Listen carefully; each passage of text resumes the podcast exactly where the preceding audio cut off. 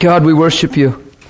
Father, we just thank you right now. You're just amazing, and we just thank you. We turn our heart to you. And we just ask for a spirit of wisdom and revelation in the knowledge of you. We desire that our hearts be enlightened, not just our heads stimulated, but our hearts be enlightened, that you would literally touch us with truth in such a way that we would see and become. We just ask you for that grace in our lives. We thank you. If it's your good pleasure to give us the kingdom, surely you'll illuminate our understanding and cause our lives to be and realize everything that you've done through your Son, Jesus. Thanks for making us sons. Just thanks for being so awesome. Thank you, thank you, thank you for creating us in your image. And thank you that you're a God of goodness, of mercy, and grace. And we receive it today and thank you for it. We acknowledge you. And thank you in Jesus' name. Amen? Amen. Amen. You're so good, God. Okay. We're, uh, we've been just looking at the heart of love. Hey, good morning, buddy. We've been looking at the heart of love and, and what love is, what love isn't, and we've been still talking about it. I just thought we would be all week long and uh, probably for the rest of our lives. Because it's why we're on the planet, actually. I mean, you have no idea. I don't know if you know how serious I am about that. I mean, it is why we're alive to manifest the nature of God. It's, it's why we're alive. That's the priority reason. Everything else you do is in the light of that truth or in the midst of that truth. I mean, you can still go out to eat and hang out with a friend, go bowling with a couple, or do whatever, but you're doing it in that light, and everybody you're in the contact with or pass by or touching, you know, it's just always love. You're not going to touch people wrong if that's where you're living from. You're going to sow good seeds and produce life. Amen? You get thrown into complicated situations, you'll respond like Christ. I mean, Jesus needs to be in the midst of everything, doesn't he? And that's how he is when he is in your life. Really. So it's just a big deal to think that way family situations, family gatherings, uh, business meetings, everything. Just carrying the nature of God with you and the heart of God so that you mark people with, with who He is, with His presence. Make sense? I, I just really believe that's why the Spirit of God lives in us. And uh, honestly, when I look in the Word, I can't see a whole lot of other reasons. So, uh, yeah, it's to make us look like Him. So I want you to see Matthew 5. It's very important. It's been on my heart for a while. We just haven't got there yet because other things pop up. But it's amazing in Matthew 5, even Matthew 6, he, he uses this phrase. He says, uh, You know, you have heard it said, or you say, but I say. And some of it's referring to the language through the law and just what people have always heard. I mean, if you look, I have it circled everywhere. Uh, Matthew 5:22. Let me just look here. Yeah, like Matthew 5:22 he starts with but I say to you because he says in verse 21 you have heard it said. And you look in verse 28, 27 you have heard it said and or you say but I say to you. So he's changing the language. What Jesus is doing is he's changing the language. He's changing the way we're to think. He's bringing a whole new perspective. He's, do you understand what, what, what I'm trying to accomplish here with what I'm taking the time to say? He came and said, listen, you guys are used to thinking this way, mm-hmm. yeah. but this is the way to think. You see what he's doing? And he does it over and over and over, which means we were carrying a whole different language and mindset than truth because he's the truth, right? So it's pretty important if you and I believe and honor that he's the truth and he's saying, you guys, you are saying, and you've heard it say, said, but I say. That probably should matter. okay? Because what he's saying is this is the truth of the matter. You seem to think this, the way that seems right says this, but this is the way it really is. So let's just jump in I want you to really listen to this language. I don't know if I have to try to teach some of this out as much as let's just really listen to the heart of what he's saying. Good morning, buddy. Good to see you. Watch this. You have heard that it was said, an eye for an eye and a tooth for a tooth. Well, we grew up with that. Mess with me, I'm going to mess you up. That kind of stuff. You know, man, you come out to get me, I'm going to get you. Well, if you do something to me, I'm going to do it back to you. Well, you. Oh, I'm sorry. Verse uh, 38. 520, uh, 538. Matthew 538. An eye for an eye, tooth for tooth. But I tell you. Man, that's important. But I tell you. You hear the authority in what he's saying? I mean, he's like laying but I tell you. As if it should matter. right? but I tell you. Not to resist an evil person but whoever slaps you on your right cheek, turn the other to him also. There, there's, there's allegories, analogies to a lot of stuff. You know, is he talking literally? You could sit and debate that all day. There's a heart in fighting back. It's called vengeance. It's called getting even. It's called don't mess with me, whatever. And, and there's a place where you overcome evil with good. There's a place where that's absent in your life. I want you, I want you to just see this. Watch this. I'm not going to try to even teach much here. If anyone wants to sue you and take away your tunic, let him have your cloak as well. Whoever compels you to go one mile, go with him two. Give to him who asks you, and from him who wants to borrow from you, do not turn away. You have heard that it was said, You shall love your neighbor and hate your enemy. Now, that's what you heard. But I say to you, love your enemies, bless those. This is big right here, because this reveals the heart. Hi, Pam. Bless those who curse you, and do good to those who hate you. Come on, that's intense. It's, there's a heart in this that you have to capture. And you have to be careful you don't just try to paint a bunch of scenarios. Well, what about? Well, how? Well, what about? Because that's what we tend to do sometimes with the word. We'll, we'll be challenged by something like this and we'll say, yeah, but now you tell me, but what about if? Da, da, da, and, and catch the heart of what he's saying. You have heard, verse 43, that it was said, you shall love your neighbor and hate your enemy. But I say to you, Love your enemies. And remember, you're not warring against flesh and blood. So he's talking about people that are living, appearing to be your enemy, working against your, your benefit, your betterment, people that seem to be going against the grain of productivity in your life, whatever. People just coming against you, right? So, but people aren't your enemy. You have to understand in the New Testament, New Covenant reality, you do not war against flesh and blood. Do you get that? Why? Because Jesus died for every man. Every man has the right to eternal life. Every man has the value of being a son and the created value of being a son and the opportunity to repent and be saved. True? Everybody. Don't forget that. Ever. or you'll curse and not bless. you'll decide the value of people because of what they've done or haven't done, and you'll boom, boom, boom. Hey, welcome. Good to see you. Then watch. Love your enemies. Bless those who curse you. Do good to those who hate you. Pray for those who spitefully use you and persecute you. Look why. That you may be sons of your Father in heaven. Come on, this is it's more than a principle to follow. What he's saying is so that it's revealed that you're his son and you're just like daddy. That you can see your father in your responses. Oh my goodness, this is watch. For he makes his sun rise on the evil. See, if we were God, we'd probably just let the sun rise on the Christians until the other people would just get a grip. Sounds like a good idea, but then they'd only get a grip so that they would have the sunshine on them, not because they love God. You following? So God, in His goodness, leads men to repentance.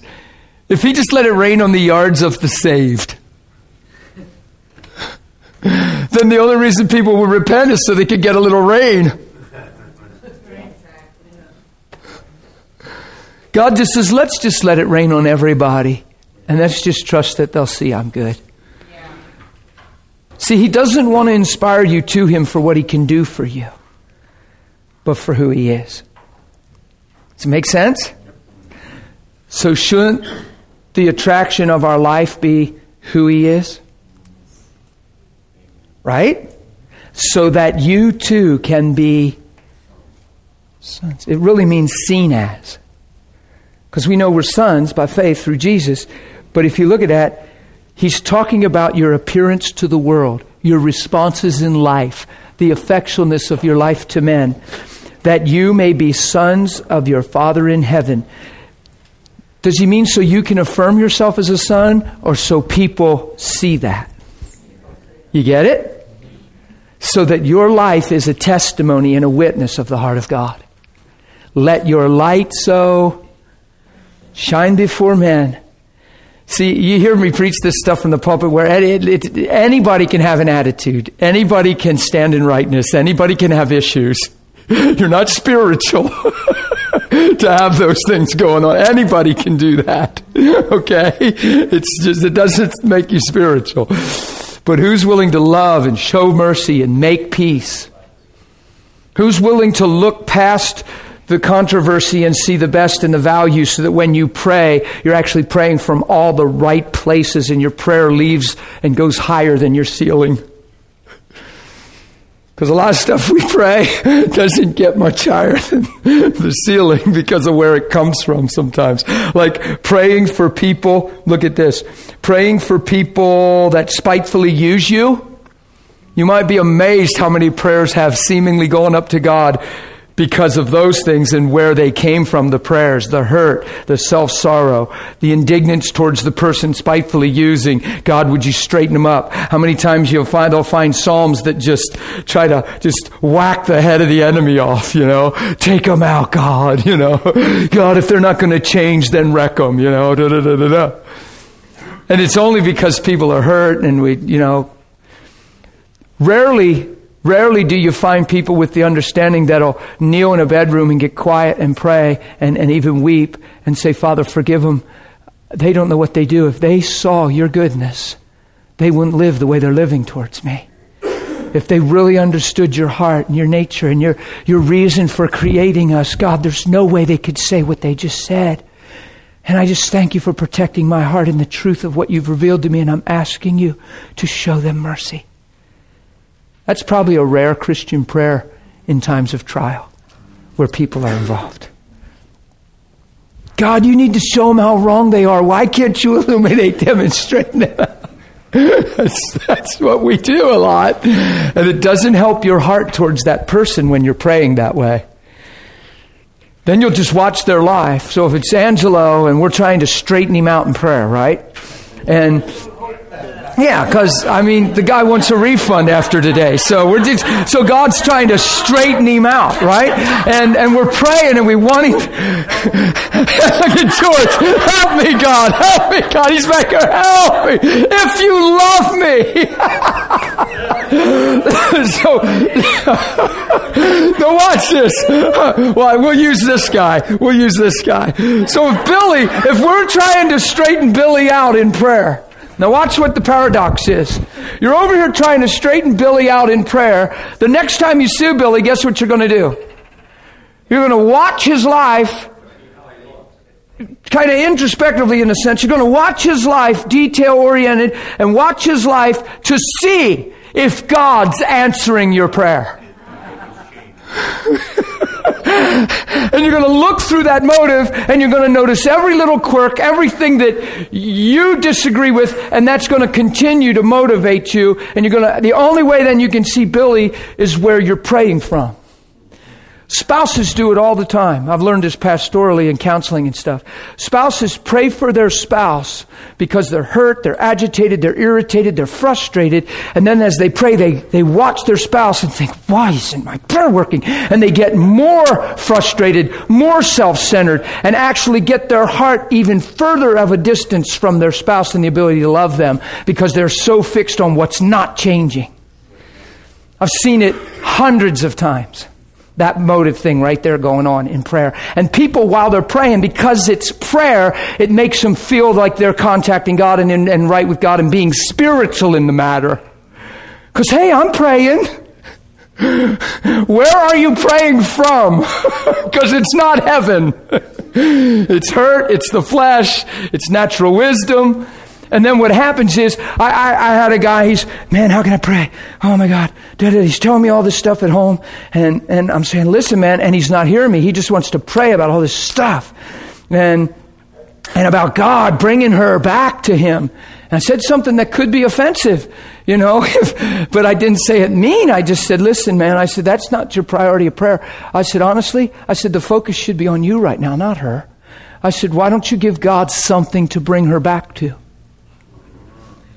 That's what I said to him. I said, because if God can work himself in you in such a way that when he looks at you, he sees himself, he will attract her to himself in you and draw her to who he is in you. I said, why do you think God would be compelled to draw her back to just you? Why would he even do, why would he even want to? That's the conversation I had on the phone with this guy. And he got it for a little, cried for a little, and got it for a little, but then turned inward again, got self centered. And, and then he would pray about her misconduct, about her this and that, and then he'd look and then he'd keep calling me, Why isn't my prayer working? Probably because it's a miss your own lusts and desire.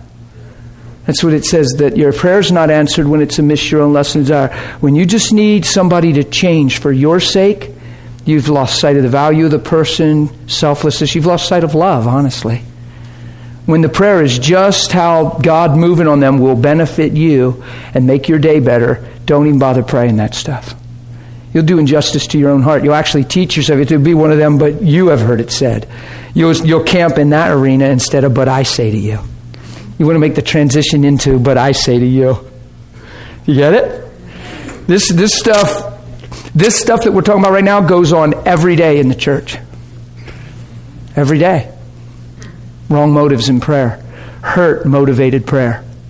Hurt motivated prayer. You follow me? Don't let it be a heavy topic. Don't let don't let the air suck out of the room right now. It's it's it just really this isn't a heavy topic. It's it's just it's you need we need to talk like this just to Jesus came loving enough to say, listen, you guys think this way, but this is the truth. You guys been taught to, to roll this way, but this is the way it is. That's why we teach and stuff. That's why we look to the life of Jesus, because if we didn't have like the life of Jesus to look at, we'd have not much to say. Nothing to say. Right? Okay. So watch this. Why are we going to pray for those why are we going to bless and not curse? Why are we going to love our enemies? Why are we going to do good to those who hate us? So the world sees God in our lives. So, he, so the world sees who God is. That's the bottom line. Because it's the heart of God to do these things. And we're His children. We're not just confessing Christians, we're His children. Okay? Sounds like it's not hinged on the other person. It doesn't sound like has anything to do with the other person, these scriptures, does it? You get your eyes on what somebody else is doing, you're, you're going to get way deceived real quick. You're going to be a yell butt person. Like Wiley was yesterday, yell butt me. was so funny. I laid on my bed at 6.30 in the morning and laughed about Wiley. I, I, saw his face and he says, listen, I know not to yell butt and everything. And I said, if you yell butt, you are cut off. You are done. You are out of the kingdom and there's no way back in. I was just playing this thing. And he says, well, I said, no, go ahead. He said, yell butt. And he went, ah. And you just saw his face. He said, yell butt. Oh well, and he just said it. he was. I laid on my bed this morning at six thirty and laughed about that actually out loud. I think in a while, you know, I was like, oh, bless his heart. Because it was a sincere question. But he was like, now look, this isn't a yell butt, but yell butt. it was hilarious. I got, I just got silly. Uh, and then I did laugh one more time. Thinking about something. I did. I laughed one more time. so there was two times I laughed at folks. Is it is it hot in here? Yeah, it is. Turn up the heat, Lord. Burn us with your holy fire.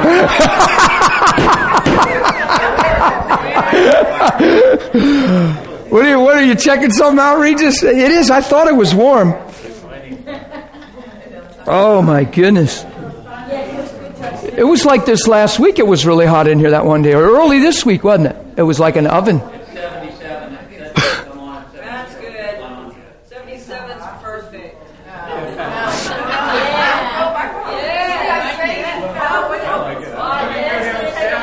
It's that whole registration. It's all the whole registration kickback thing, isn't it? You thought if they want money back, you ain't running the air. Is that what it? Look what you started, man. The whole class is hot now. oh my goodness. Oh, this is messed up. We got to pray. Yeah, do what you can do there. We're just going to keep rolling here. Watch this. He makes his sun rise on the evil. This scripture touched me years ago when I read it. I thought, wow, the goodness of God. He makes his sun rise on the evil and the good.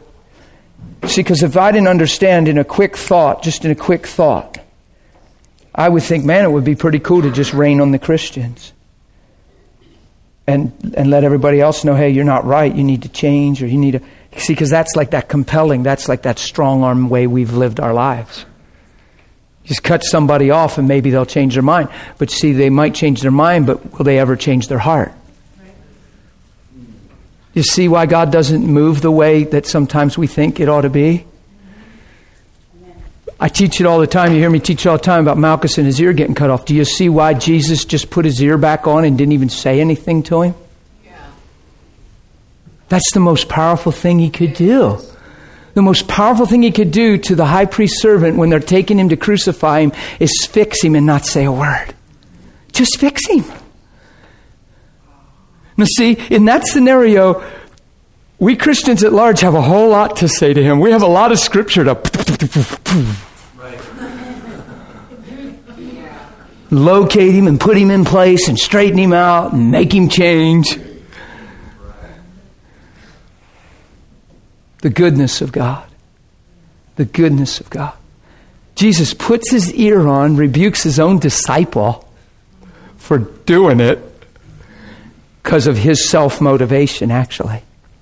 It looks noble. We went through all that earlier in the class. But he fixes the guy's ear and doesn't say a word. Why? Because when Malchus's heart changes, or Malchus makes a, a repentance turn in his life, it's for the purpose of who God is, not what he can do for you. Come on, don't forget that. That's why we walk in love. That's why we walk in love and don't strong arm people into the kingdom. That's why it's not a heaven hell issue, it's a love issue. You get it? Yeah. I mean, there's a lot of lot of ministries, a lot of preachers that would have a ball with Malchus's ear. They they would have a big altar call.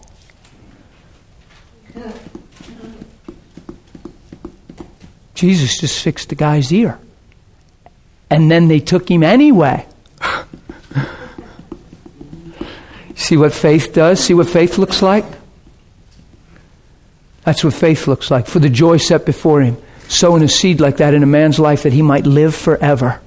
Even if he takes the hit, even if Jesus takes the hit, I have just paved the way for this man to live forever. Do you see the power of the gospel? It'll make me bawl. I'm going to take the hit and die and look like I'm losing so he can win forever. And even though it doesn't look like he's responding right now, I'm trusting this message will hit home and change his heart one day. Yeah, but they're not changing. Well, stop doing what you're doing with pretense. Do it because it's real sincere and you love them. Stop making it conditional as if they change. If they change, you'll keep doing it. Oh, legalistic. Bah. I thought love never fails. It's why we're all sitting here with the Spirit of God in us. Don't forget that. Okay? It's because love never fails. Man, if we were under that conditional thing we do to others. So he fixes the guy's ears to sowing the seed of love and faith that works through love, believing that his heart would respond in time. Oh, that's powerful. That'll empower us to live by faith and get our eyes off the circumstances and the dispositions and the words and the actions. Because if you keep taking them to heart, it'll subvert faith, it'll get you trapped in rightness, and you'll just respond like a mere man. You get it? And then love will be subverted. Yeah. Okay. He sends rain to the just and the unjust. It's amazing. For if you love those, oh my, if you love those who love you, what reward have you? Do not even the tax collectors do that? If you greet your brothers only, or those who treat you the way it makes you feel good, if they're the ones you, that's like, you know how we call things cliques and stuff? The people you learn to grow comfortable with. And if that's the only group you're comfortable with and associating with because of what you're receiving from it. See, don't even the tax collectors gather in their little circles like that?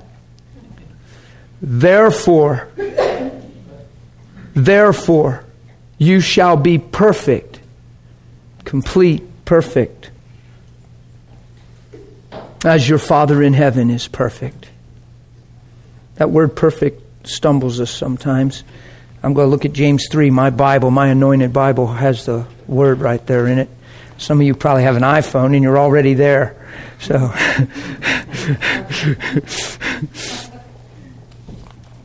Complete, perfect. Thank you, God. It means, uh, refers to that which has, has reached an end that is, which is finished, complete, perfected. It signifies consummate soundness and includes the idea of being made whole. More particularly, when applied to believers, it denotes maturity. Okay? It's not perfection. It's arriving to a goal. It's, it's, it's consummating a goal. It's crossing a finish line, so to speak. So the desire of God is to save you so that you're born again back into His nature, back into His kingdom, back into His love, His heart, and the manifestation of His nature, right? So if we live this way that Jesus is saying, it brings us to that place. That's, that's, the, that's the fruit that we're looking for in our lives. True? Now, how important is this if Jesus came saying, Look, you guys say it's another way? But this is the way it is. Come on, you got to take this to heart and not get weary. And I, I know I'm dragging this thing out. It's on purpose. Because it's just too easy to think the way we've always thought, to feel the way we've always felt, and react the way we've always reacted. It's just too easy. We've been trained, trained to love ourselves, protect ourselves, think for ourselves, pick out faults, live in rightness We've been trained in the way we've heard it said. Somebody years ago said, said they were hearing me preach, and they, and they said they were talking about these talk shows that are on. I don't have a clue what was on talk shows, but they said, Do you realize what's going on in the earth with all the talk shows that are on? It's the total opposite, extreme opposite of everything you're preaching. I flipped a couple on. I found a couple, tracked a couple talk shows out, and uh, it would just make you cry. I don't know hopefully you don't just, and I, I, know it'll sound legalistic, but I'm serious. Hopefully you don't just sit and watch them because they will corrupt your soul so bad.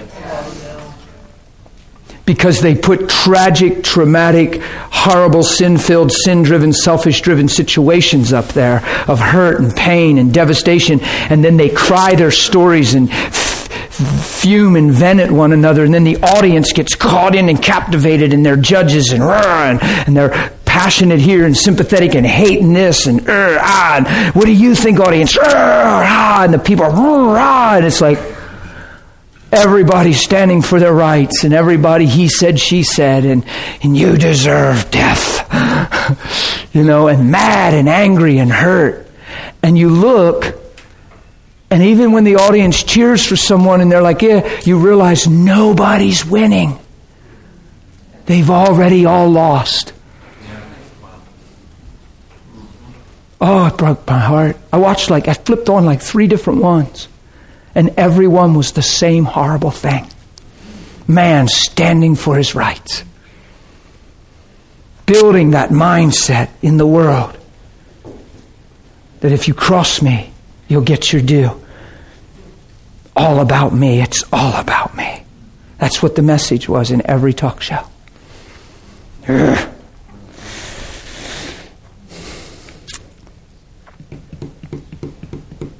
So you'll be complete as your Father's complete.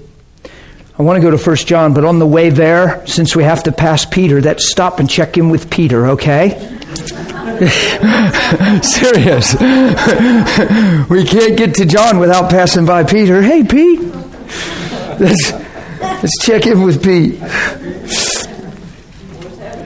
Because Peter has some good things to say. I preach this all the time. You've heard me preach this probably if you've listened to any level of CDs or sat under my heart in any level of time, you've heard me preach this a lot, but don't let this be redundant either, okay? 1 Peter chapter 2.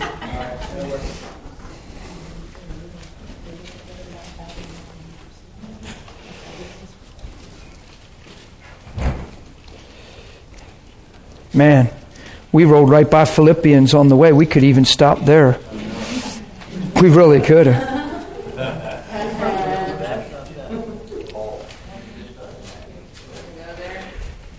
Yeah, we better we better back up to Philippians too quick. First Peter will be there when we get there. It'll still be there. Isn't that the good news? It'll still be there. Yeah, let's check in with Paul and then we'll check in with Peter. And then we'll go say hi to John.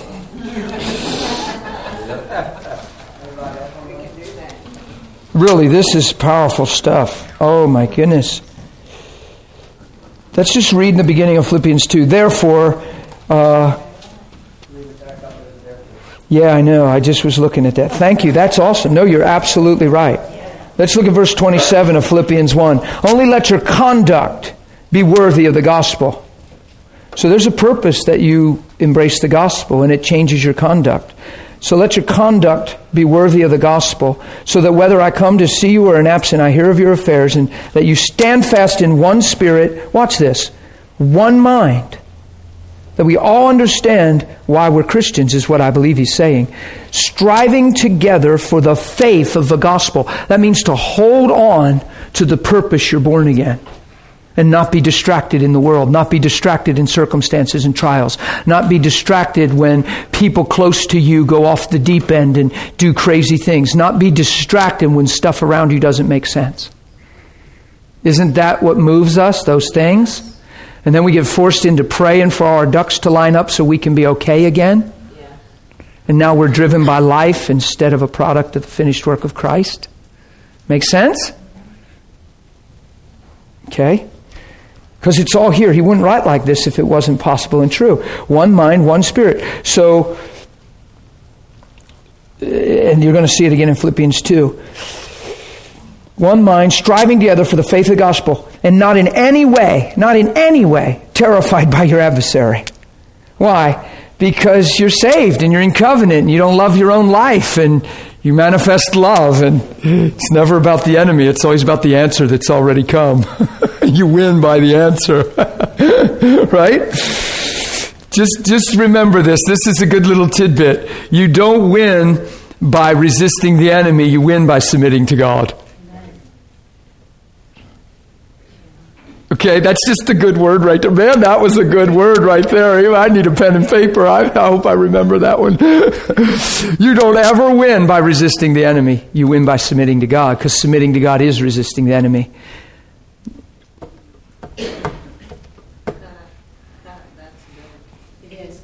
It's real good. Everything's after your perspective, guys. Because the eye you look through is the life you live. The, yeah, uh, how you're doing depends on how you're looking, how you're seeing. The eye is the lamp of the body. If your eye is single, If your eyes looking through the way, the truth, the life, your whole body's flooded with light. It doesn't say unless, of course, you're faced with many issues and challenges. If your eye's not looking through that single way, it says there's darkness.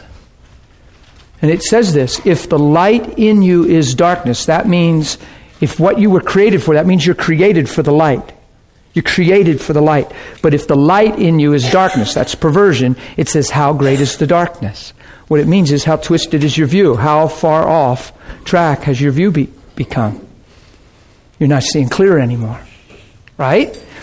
That happens simply if you just take one thing personal. That happens simply if you just fix on the wrongness of something long enough. It'll start making you feel right, and there's feelings and rights attached to that. And all of a sudden, you lose sight of the value of the people involved. All of a sudden, all you you can't even get out of your mind what they said and what they're doing and how, if they're Christians, can they do that?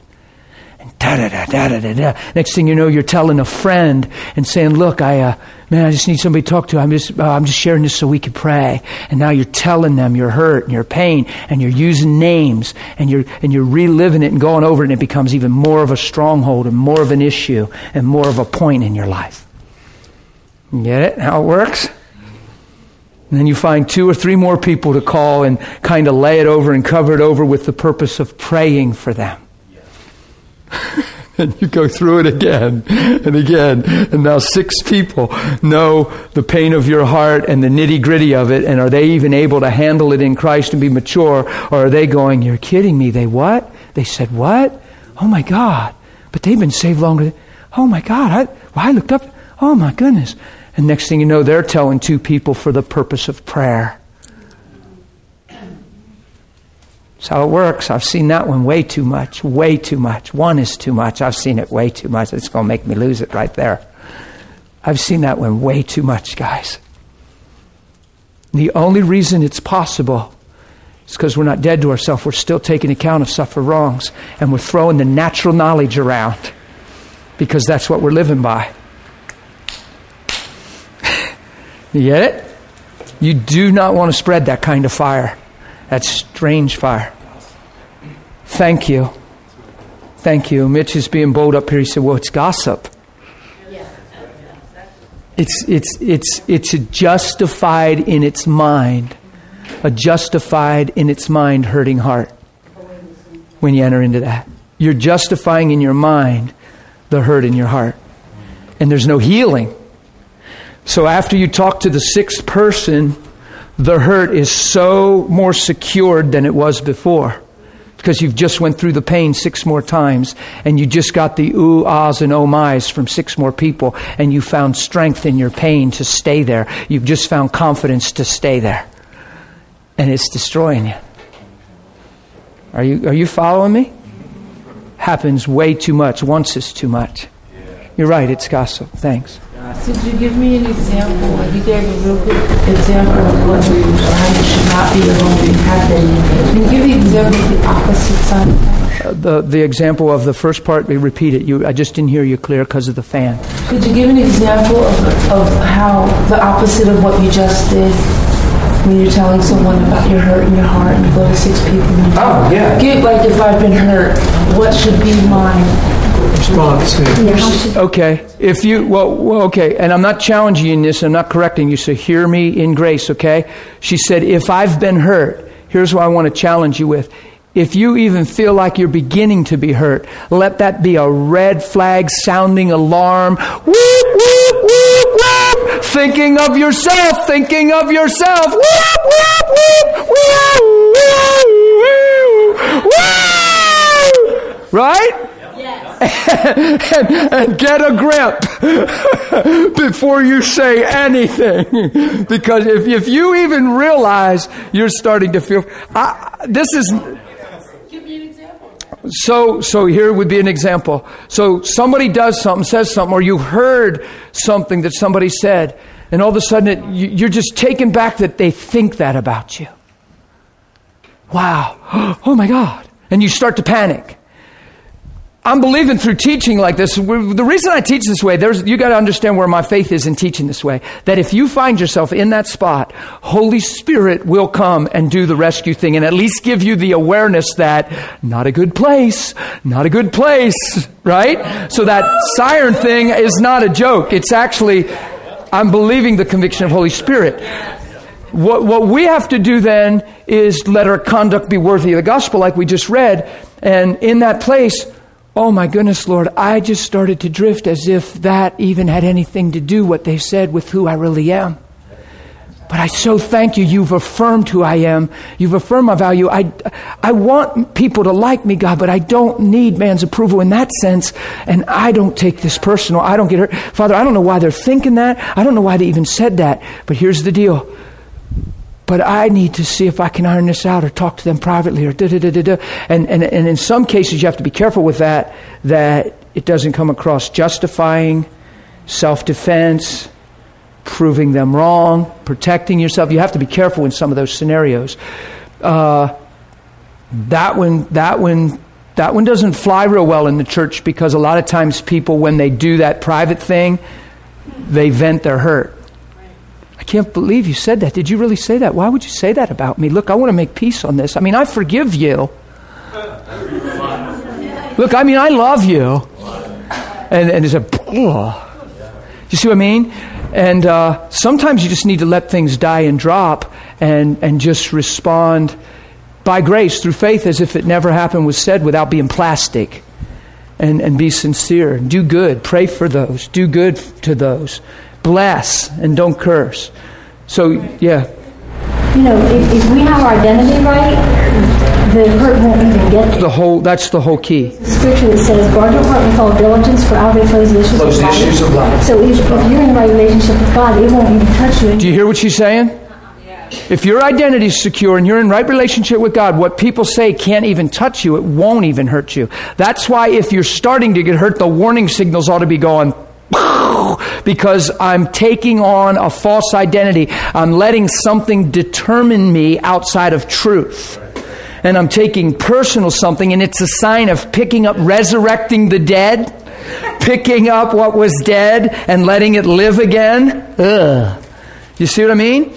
Now, the problem can be we've been taught so much another way. We've heard it said, we've heard it said, we've heard it said. We start justifying. When things cross a certain line, we yell but it enough, right? Serious. It's, it's not a joke. We yell but it enough, because that was a good yell but yesterday. That was just a valid question. But we yell but it enough in the sense that we confront truth and embrace a right to be less than the nature of God. Yeah, but yeah, but when's enough enough? Yeah, but they should know better by now. But you know, if they, yeah, but they need, yeah, but hmm. And all of a sudden, you're the one that's carrying out justice and vengeance and instead of just peacemaking and walking in love. And, and, and sometimes in the most serious situations, what happens is people assess it, become prosecuting attorneys in their mind, and then lay out a case that justifies them to be less than the heart of God and then they pull people into that, how would you feel? Well, put yourself in my shoes. Well, you don't know how much I was hurt. I hear that as a pastor when I get with counsel people. Yeah, but Pastor, you don't understand how much that hurt me. I said, Well, that is a concern to me. I want to know why you're so hurt. Why do you, what do you mean why I'm so hurt? Didn't you hear what I just told you they said to me? No, I did hear that. I'm wondering why you're so hurt. So why does that hurt you? Let's get to the nitty gritty of that. Let's just forget about what they said for a second. Forget about what they said. Are you kidding me? yeah, let's forget about what they said for a minute. I want to know why you're so hurt.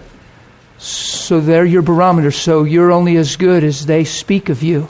So your life hinges on them, on men. Now I understand. What about your relationship with God? What about Jesus? Well, I'm a Christian. What are you saying? I'm not saved? I mean, I've been in that stuff. Huh?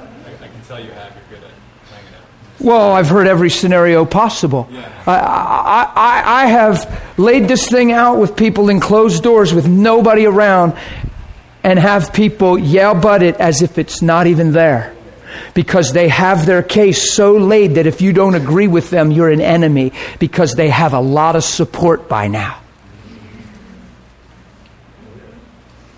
You get what I'm saying? And sometimes with tears, you almost like, would you just die already? Because you're really dying a slow death here. This is, would you just die? die. Because they're losing. In all their efforts to win with evidence and prosecuting mindsets, they're losing the whole time. No matter how right they are, they've already lost. You get it? You don't see Jesus do that at all. How right was Jesus when he was being crucified? How right was Jesus when he was being persecuted? How right was Jesus when he was on trial with Pilate and the Pharisees and the Sanhedrin? How right was he the whole time? totally. There was a point where he wouldn't even answer their questions or speak into their twisted motives because he would have just fed their twisted motives because he already knew he was right. He just entrusted himself to him. And like a sheep without a word, silent to the slaughter, he went. Come on, we got to learn from that. Sometimes you speak and you have to give somebody two cents or piece of mind, all those phrases we grew up with. Right? And it's fueling a fire. It's actually giving them firepower. As soon as it looks like to men you're defending yourself, it gives them the right. You put the mantle of judge over them when you start defending yourself. Then they assume the right to judge your defense. Do you get it? You have to be very careful that you're not seen defending and justifying. So back to Nancy's question quick, and I know we have other hands and I'll get to them. Back to Nancy's question. If, if, if you find yourself allowing yourself to be hurt, and that's what's beautiful about being in a school like this, because I'm just crying out very emphatically, hurt is not the kingdom of God. So if you're finding yourself hurt, that is a major warning signal that you're looking through the flesh. You're, you're looking through a situation of what Mark said in the beginning of the week, how something's affecting me. Just keeping my mind fixed on how it affects me, how it pertains to me, me, me, me, me, me. So then, if that's the case, you can be hurt. But if you're alive to manifest Christ and you're alive to lay down your life for others because greater love hath no man than this, then it's not about that. It's how else could Jesus continue to do what he did? Do you understand he went into cities and healed their sick? And behind the scenes, the people, not just the Pharisees, we always pick on the Pharisees. The people had a lot of derision among them. The people in great crowds were saying, This man's awesome. And other people were saying, Are you kidding? He's a blasphemer. This, and there was a great division among the people. You realize? When he preached John 6, many that followed walked away. And there was great bicker and debate. Isn't it amazing in the face of all that, when they brought all the sick, still every single one was healed? That's amazing. You, you know what we would do without the truth, without the knowledge of Jesus? Oh my goodness. Because Jesus knew everything they were saying, He knew what was in the hearts of men. Did He still do good? Did He still love them? Did He still forgive them? Did He still die on the cross? Oh my goodness. Who had hands up? A lot of hands. We'll just start with Mitch and we'll work our way back. Matthew 18 is applicable here because it says if your brother sins, go and show him. And I think even like Matthew 18. It doesn't even give us the 15. right to go to another person before we go to that person. And I think a lot of times, even in church leadership, what we do is we say, hey, have you seen what, what so-and-so is doing here? How should we address this? And, and what we're really doing is we're saying we're gathering counsel for wisdom, but really we're not going to the person. It's mastered a whole lot of words and a whole lot of spiritual analogies and phrases to justify not going to them. What Mitch is saying, according to Matthew 18, 15, if I see a brother doing something, if there's a situation, I should go to him privately. Yeah. There's, there's, there's, there's people that come, this would be a good thing to start doing. There's people that come to you and they'll say, like, they'll say, Becky, uh, man, I don't know. I'm uncomfortable telling you this. I hate to name drop and stuff, but man, I just feel like I need to get somebody to, to pray. And, and I know, I hope you don't think this is gossip, but you know, so and so, you can't believe what they said, and I was hoping you could pray with me. And no, wait a minute.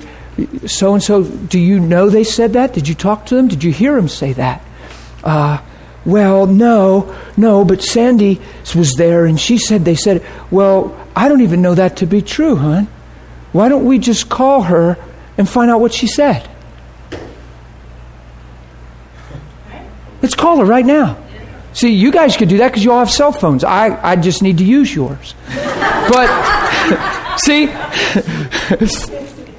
see, you guys don't have any reason to ever get caught in that gossip. I could have the excuse that, look, I don't have a cell phone, I can't call her, so let's just talk about her. You guys can call.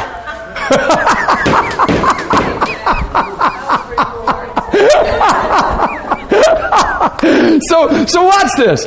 So, yeah, but they said, well, have you even talked to them? Have you gone to them privately? No, then why are you coming to me? How am I supposed to respond? You're just putting that in my soul now. You're just sowing that into my soul. And if I didn't have a clear view on Christ, if I wasn't growing in Him, now I have to deal with the seed you're dropping in my soul.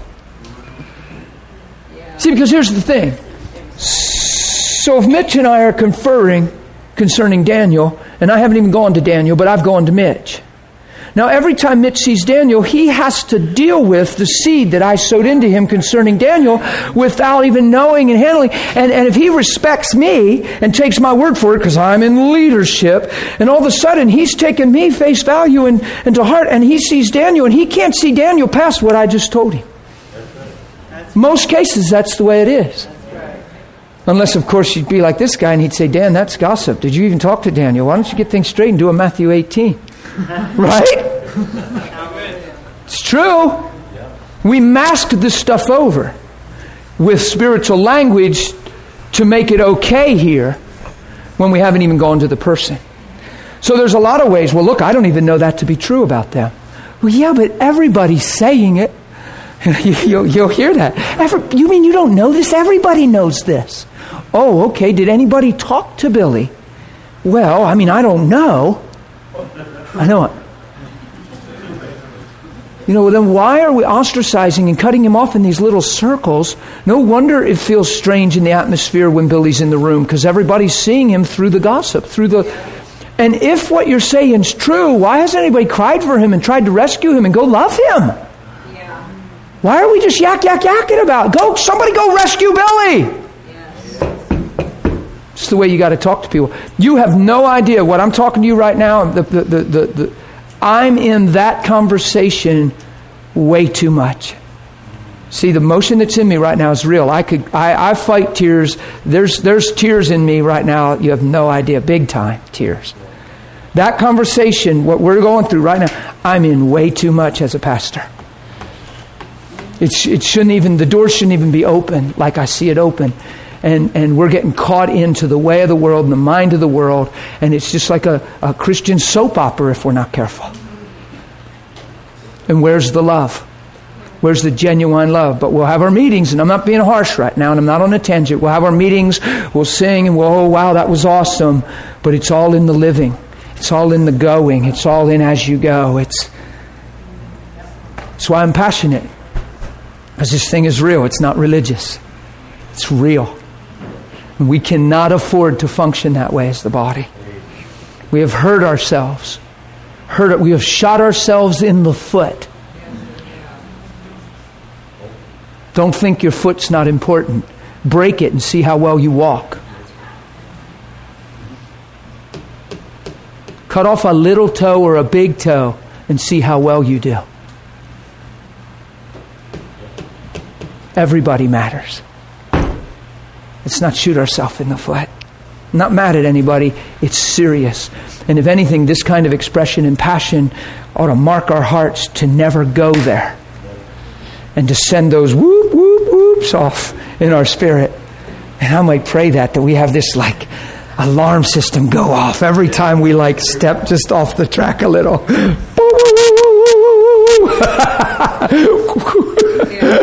Eyes flashing.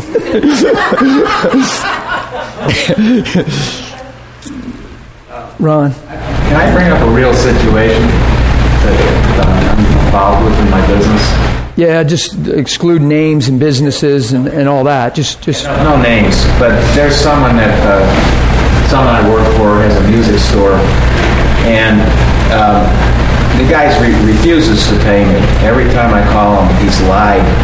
He says, "Oh, the check must have got lost in the mail." I've, I've talked him nice. I've, you know, and I've talked to him about a half a dozen times, and he just lies every time I call him. And, uh, it's been about three or four months. I haven't gotten paid. He's done something almost sort of similar to another guy in, in my uh, piano technicians guild, and I wanted to bring up his name and what he did in front of the whole guild so that none of the other guys will get stuck in the same situation, work for the guy and not get paid. And Mary and I have been going back and forth about how to handle this thing. And, you know, I've prayed for the guy, but, you know, he's that's what he's been. Can I encourage you in something? I, I, certainly wouldn't just drop his name to everybody to protect them all. I would, I would go to him talk to him and, and be real with him and share your concerns, what you just said here about the other people. And, and look, man, it seems obvious right now you're doing this. And, and I've still done work for you, and I haven't fought with you and everything. And, and I just want you to see you're making a name for yourself this way. It would be easy if this was one of the other guys. They'd already have your name out there. Nobody'd even come to your place. Nobody would even, man, I'm saying this for you. See, here's the thing. When we really aren't doing it because it's the Christian thing to do, but when it's become what our heart is and who our heart is.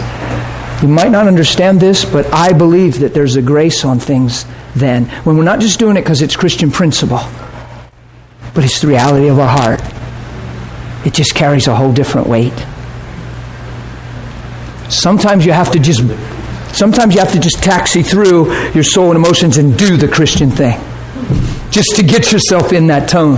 But there is a place to so hurt for a man like that and see what he's doing and, uh, and, and, and actually go to him sincerely and even say, listen, I, I want to continue to do work work for you. How many times have I done this? Man, I, I care for you, but what you're doing isn't going to fly with most people. And and da, da, da. and and it's not even out of order to hold him accountable in the sense of, listen, I'll gladly come and do it. I just need you to write me the check first because you've already not written one for whatever. So give me the check first. I'll gladly come and do the work. But the bottom line is, Harry, if you keep functioning this way, you won't get anyone to come. You'll make a name for yourself that's not good, and your life's more than that. Why would you live this way? You know, you can talk that passionate to people. I just had a guy on the phone. Oh my goodness. He's a he's a, a, a CEO. He's a vice president, and he cursed me and yelled at me like you have no idea. He knew I was a pastor and everything. Didn't matter you know, because usually some people at least tone it down just thinking, you're man of the cloth. And there was a situation that he had me, he had me marked in his mind. He had me responsible and guilty in a certain thing. And when I called him about it, I said, hey man, I said, we really need to talk. He said, You're blankety blank right. We need to talk. You blankety blank bop to pow, bam, pow, pop. I don't even know the guy. I met him two years ago for 10 minutes. And he was the same way then, in the same belief, just as presumptuous belief. And we had to go through all that mud. But I didn't budge. I didn't take it to heart. I didn't cower back. He was using authority and intimidation because that's how he runs his vice president thing. He intimidates everybody and just lashes, and everybody's, yes, sir. Well, my identity is just a little bit more than that. Okay? So I understand that this is just a hurting guy. He's playing hearts and emotions. He's, he's, he's strong arming. I understand what's going on. Not threatened at all. But at the same time, not in the flesh, standing up. Well, you don't intimidate me. Well, I know who I am. I don't need you for my approval. You have to be very careful. You don't take this knowledge and just get weird, where it becomes your reality.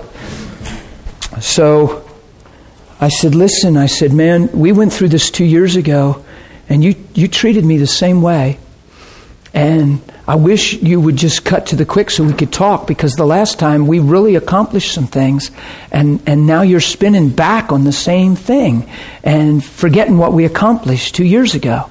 And, and you're blankety blank right, and and you're this and that. And I mean, he was flipping out. And uh, I just interrupted him a couple different times, and, and just in a sense to tone him down and, and just ask him where this was even heading and how are we going to accomplish anything. It was amazing till it was all said and done.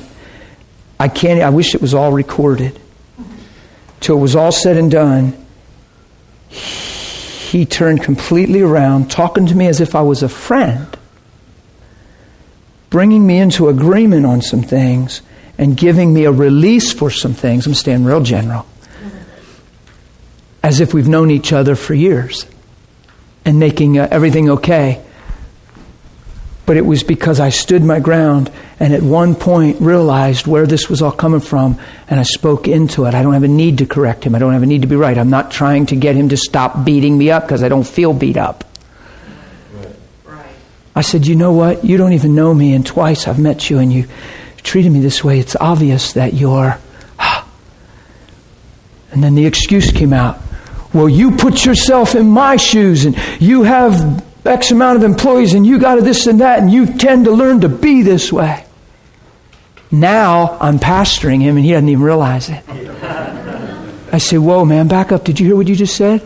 I said, That's a flesh excuse. That's just justifying this. I said, The way you've talked to me the last two times, I said, No man, I don't care where is ever deserves to be talked to that way. Now you know that I'm not saying that, sir, because I'm hurt and mad at you, because I haven't expressed one word in that tone to you. But I said, people can't bear up under this kind, and you've learned to be an intimidator. And you said, and he said, You're a blankety right, I have. And I said, Well, I'm encouraging you to reconsider. And bam, bam, bam, bam. And he said, Listen, I believe in God. I go to church. And I was, well, you might not want to know what I said. Do you want to know what I said? Yes. I said, well, that's a tragedy. If you go to church and confess that to people the way you're acting. That's true. My question would be why would you ever go to church and act this way and give people this as the impression of anything that has to do with God? And I just, and, and he, something shifted. There was still enough pride to not break, but I promise you something shifted. But if I would have fought back, it would have been so ugly.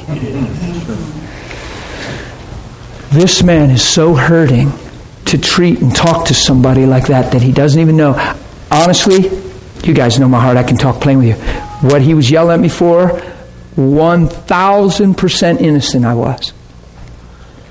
And he had me pegged and misconstrued and, and even twisted things from two years ago. And I brought him the whole way back to those conversations and repeated things. And, and he knew that that was right and still in pride just you see what I mean? So at some point you could draw a line and say, boy, this is just a knucklehead, man. I'm going to give him a little, I'm just going to, listen, you need to, you're calling me this, you're the one that, and all of a sudden it's just retaliation. But it gave me a chance to speak into his life then at the end. And then at the very end, I said, listen, man, can I, can you just hold on for one second? I said, I just, I want to, I said, listen, I don't have a right to, a need to correct you and, and, and, and, and try to teach you and tell you what to do with your life. But I said, This is my encouragement to you. And I just shared the value of his life and how he can see others and just coming across a different way because living by intimidation, et cetera, et cetera. And I just poured out my heart to him. And he got real soft. And this time he didn't curse or nothing. He said, Yeah, man, no, no, I'm hearing you, man. I'm, I'm hearing you. And I'm sorry about da da da da da.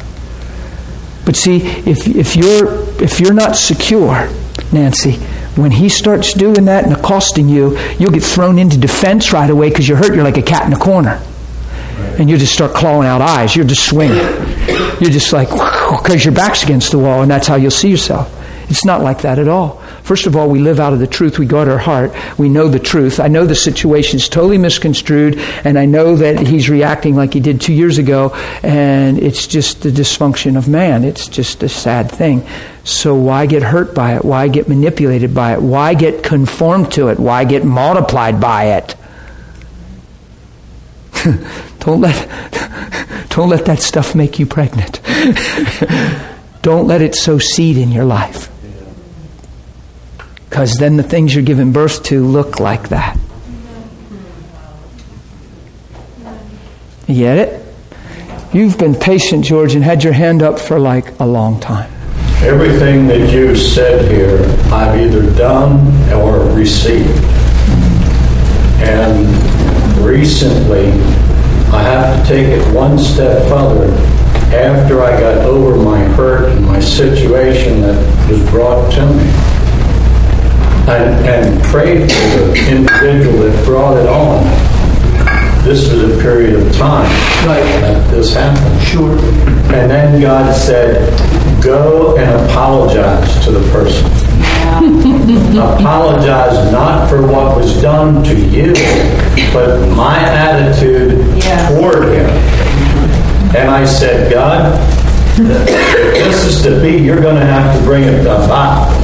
And it did happen that way. And I had to apologize not for what was said by him, what was done, but my attitude toward him, because he wanted to steal my identity. Right. And it was working on me pretty good. Sure. And, and the reason George, and I'm just going to comment on this if you don't mind, the reason George struggled and said, Lord, if you want me to do this, you're going to have to. Why? Because of the rightness, getting this thing all locked in. This man is obviously so wrong in George's mind that why would I apologize for acting this way? How else am I to act after what he did? So there's a common thought there that justifies everything we're feeling.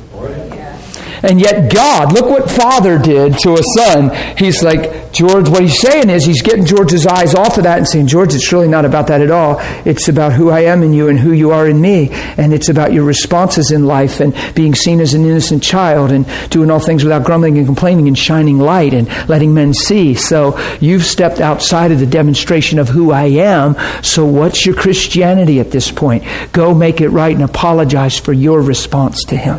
Why? Because where George is concerned, it's always about George and Christ in George. It's not about what happened here, who said what, who did what. It's his response. Do you hear me teach how in adversity, it's always about your response. In pressure, it's always about how Christ looks in your life. It's always about you manifesting him. Right? So, so George is in a process then where God's realigning, remotivating, and, and showing him the purpose of his salvation. So go ahead. One more thing. The enemy would just love to get all these CDs and send it to him. Yeah. Do you hear what he just said? That's hearing a sermon for someone else because you're hurt by them, irritated by them, frustrated. So a lot of people sit in church and they hear sermons and they think, boy, I wish so and so was here. See, when you're thinking, boy, I wish so and so was here, you need to deal with the issue towards so and so. And I'm not saying you couldn't sincerely care and love them in the sense of where you think, boy, this would be so good, where you're not necessarily hurt, but most of the time you'll find that people, spouses are notorious for this. They'll sit and think, why isn't he paying attention right now? he so needs to hear this. Wouldn't you know the devil's distracting her right now and God is speaking to her? Shadabababakasa. Get off of her. Loose her, you blinding spirit. Come off of her. And now 20 minutes goes by and you haven't even heard the sermon because you're praying in tongues and trying to bind the devil off your wife so she hears what God's trying to say to her. I have heard people tell me they've done that. They go, man, that was so, God was trying to preach to her and, and she was distracted and she was fumbling with her papers and I was binding and rebuking, praying that that binding spirit would come off of her. Yeah. Yeah. Or, you know, you get in the car with a friend, and what'd you think of the sermon today? Good sermon today. I just with, you know, my husband John was listening, you know the one God was preaching to wasn't even paying attention, you know. And people live that way. Ah. So, yeah, so you'd love to just get a CD and send it to them to straighten them out. You know? So, but did you hear the, the humility in what George shared? That these things are real to us, but God's heart and, and God's answer is so much different than we're thinking sometimes. And he's saying, George, you need to get a grip and see what I need you to do is right now apologize and make things right on your behalf and how you responded. It's not even about how wrong he was. Why are you responding like this when you're my son? So that you may be sons of your father. So, George, I want you to redeem sonship in this and stand as a son and be humble because that's exactly what I would do. If I responded the way you did, I would go make it right. And that's what he's doing. The only reason George would stumble over that or hesitate or say, Lord, you're going to have to let me, is because of holding on to a rightness or, or, or assessing this in, in a prosecuting way and being so sure, justified in your response because they're so wrong, it makes you right. And your goal is never to be right, it's to be righteous. You get the difference? Let me just explain righteousness real quick. It would take a second in the sense of the words righteous. Righteous, when you're righteous, the righteousness of God means to be right with God. You're walking in a right standing with God. To be righteous in expression, manifest the fruit of righteousness, is any expression of the nature and character of God. So, righteous and righteousness. Okay? It means to be right with God in the sense of God has, has made us right. He, he, he, was made to be sin so we could become the righteousness of God. That's so we could be righteous in the sight of God and be right with God so that we can bear righteousness, the righteous fruit. What is that? The nature and character of God. God makes you right with Him, Angelo, so that you can look like Him, so that you can manifest Him. Do you see that? It's a whole lot more than us getting right with Him so we can be blessed more by Him. Righteous, that we might become the righteousness of God in Christ. There, there's, there's, there's two sides of righteousness. Righteous in the sense of being made right with God, no sense of guilt, condemnation, or shame. Two have become one. You have an ability through the blood of Jesus to stand in His presence and be right in His sight for the purpose of producing righteousness. Okay? You're, you're made righteous to produce righteousness. What's that mean? The word righteous and righteousness, where it has to do with you doing something in, in the verb sense or bearing fruit or a righteous act, has to do with any expression of the nature and character of God. Any expression of the nature and character of God is a righteous work. It's righteous. It's working righteousness, manifesting Him. So that's all God was telling George in this situation. He's saying, George, you got your eyes on the wrong thing. It's, it's Christ in you, the hope of glory. Manifest me. Manifest righteousness in this situation. No, no, no. It's not about what he said. It's about who I am in you, George. Manifest righteousness in this situation. Reveal me in this situation. Yeah, I know that, George, but reveal me. And George says, okay. And then the flesh still gets touched. Boy, I wish he was listening to this tape. He could sure use it. Right? He's just being humble. He's being honest. That thought crosses your mind. You say, Father, I thank you. You love him. I bless him. And I don't curse him. And, and God, I don't even want him marked in my mind that way. God, because you paid an eternal price for him.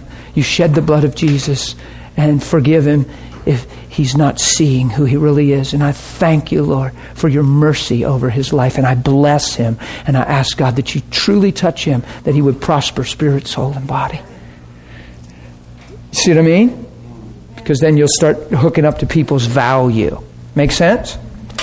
Okay. We'll take a break here real soon. Mark. I think this is a really similar issue to forgiveness because when when we forgive a person, it kind of releases them for God to deal with them. Otherwise, we're dealing with them ourselves. Yes, and it's yes. I, I kind of got a revelation on this a few years ago about how Jesus was was did defend himself when he was before Pilate, and like when we defend ourselves, we're saying, okay, God, I'm, I'm taking over here. I'm going to yeah. be my own defender. As opposed to trusting that He's our defender. Yeah. So the fact that Jesus didn't say anything was an expression of His trust in the fact that God would defend him, God would vindicate him, God would exalt him. Right. And so, you know, similar to forgiveness, where we take God's place when we defend ourselves, we're taking God's place in that Absolutely. in that issue. Yeah, and you can't do that then without becoming more self-conscious, you're self-preserving, you're self-centered. It throws you back to that place of self. Yeah, that the scripture that we're going to look at in Peter is that very thing that, that you're saying. Then the and the and the issue on forgiveness, I would love to see us grow in a place, and I believe this is the way Jesus lived. When you when you don't have to try to forgive when love becomes perfected in your life. It's not you're not trying to forgive everyone. It's not even about trying to forgive because you're walking in love. Love takes no account of a suffered wrong. So so there's it's not like I'd love to see us grow to a place where it's not like trying to handle all these issues and process through and get our heart in a place of forgiveness. we should just that should just be removed. The ability and the, the, the thought of being in unforgiveness should just where we're walking in love. We're seeing, it doesn't mean we're not seeing things for certain weaknesses or seeing things, but it should have a different response in our heart when we're dead to ourselves and we're living for the nature of God. There should be an automatic different response in our heart. It should make us cry inside. There should be a prayer for mercy. There, there should be a covering and a blessing over them in prayer. There, there should be an, uh, an expression of eve, uh, of good to overcome evil or a, a toned down word, a, a gentle word to, to overtake a harsh word. You get what I'm saying? That should just be our. It, I really believe the gospel's intended to get us to a place where we're not having to deal with every issue and try to find a place of forgiveness. Where do we even reserve the right to even not forgive when we've been forgiven everything? The rest of Matthew 18, what Mitch brought up, talks about the man that was forgiven everything that he owed. And then a servant owed him something and he held him accountable and threw him in prison. That actually means he shut him up in his heart and marked him that way if you look at it in a spiritual tone. And his servants and the servants around him were appalled by it and they told the master, and the master called him on the carpet. I'll get you in a second, Tom. I see you. And, and he said, uh, Man, how is this that I forgave you of everything you owed me? And your fellow servant you, you can't forgive. Shouldn't you have also forgiven him, seeing that I forgave you everything? You know what he called him? He called him an evil and wicked servant. And he said, having bound hand and foot and cast into darkness, outer darkness, and tormented by the tormentors. Man, that's like demonic oppression, soulical stuff. You throw yourself into a place of outer darkness.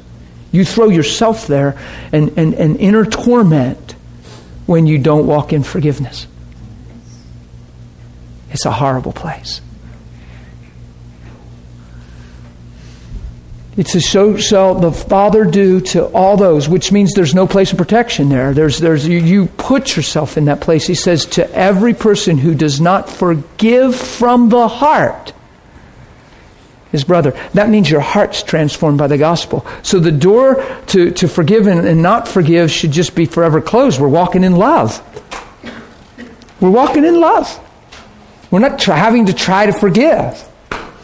Why? Because love doesn't take an account of a suffered wrong. But until we grow to that place where it's our walking, living revelation, there's times we're confronted with stuff and taken back and feelings. And like Nancy said, all of a sudden a situation happens and it, and it catches me and, and I actually find myself going, oh my gosh, you're kidding me. They said that?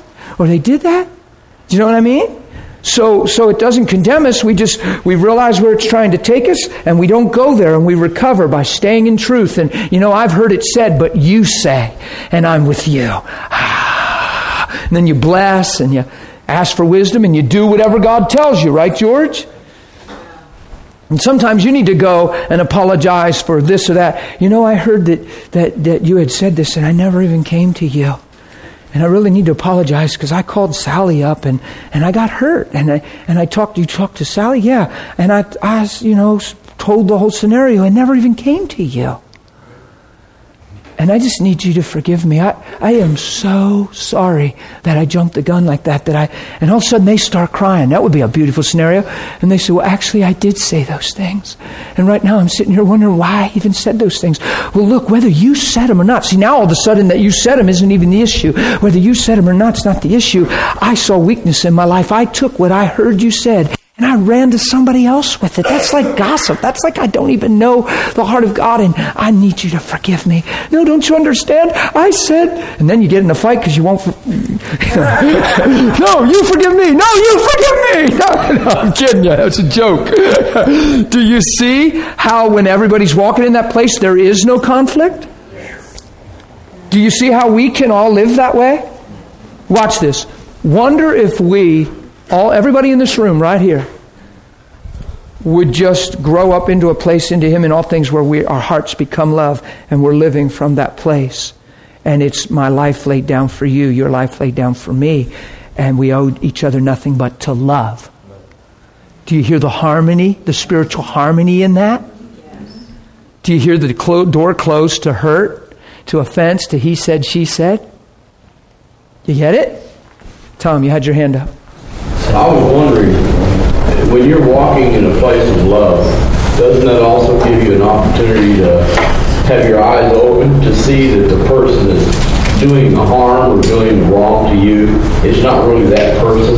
Yes. It's the enemy behind that person. Totally. That's the key to love. What you're saying is awesome. It's a great point. In other words, it separates the person, the, f- the flesh of it all, the action, the, where you actually realize it's what Jesus said, Tom, on the cross. What was Jesus' response in the greatest act of injustice that ever will be? Forgive them. He didn't have to think about it. Forgive them. They don't know what they're doing. They're blind. The truth has not overtaken their hearts. God, don't hold this against them. There's something yet for them to see. There's something they still need to see. And if they saw what that is, they wouldn't do this to me. And because he took that stand, Tom, convictions on the earth and, and his prayers before the throne and Holy Spirit's coming, moving on men, and a short time after you see 3,000 of them getting born again, cut to the heart, knowing they crucified the Son of God. We're cut to the heart. What should we do? Change your mind and wish you never did. And you can be a part of the family and be filled with the same spirit that raised him from the dead. Oh, That's the love of Papa. Uh, why don't I, man, I don't make it far, do I?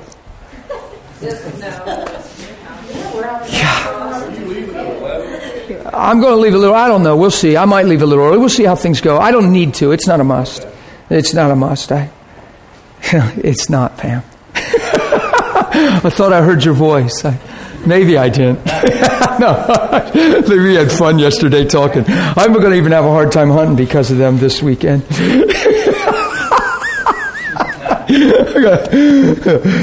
Getting an argument with somebody before I go out in the woods so I don't look like Jesus too much or something.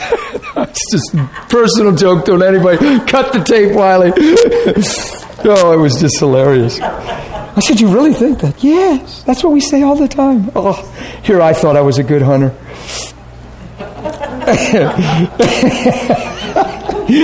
oh, uh, let's take a break at 10:30. Let me read this.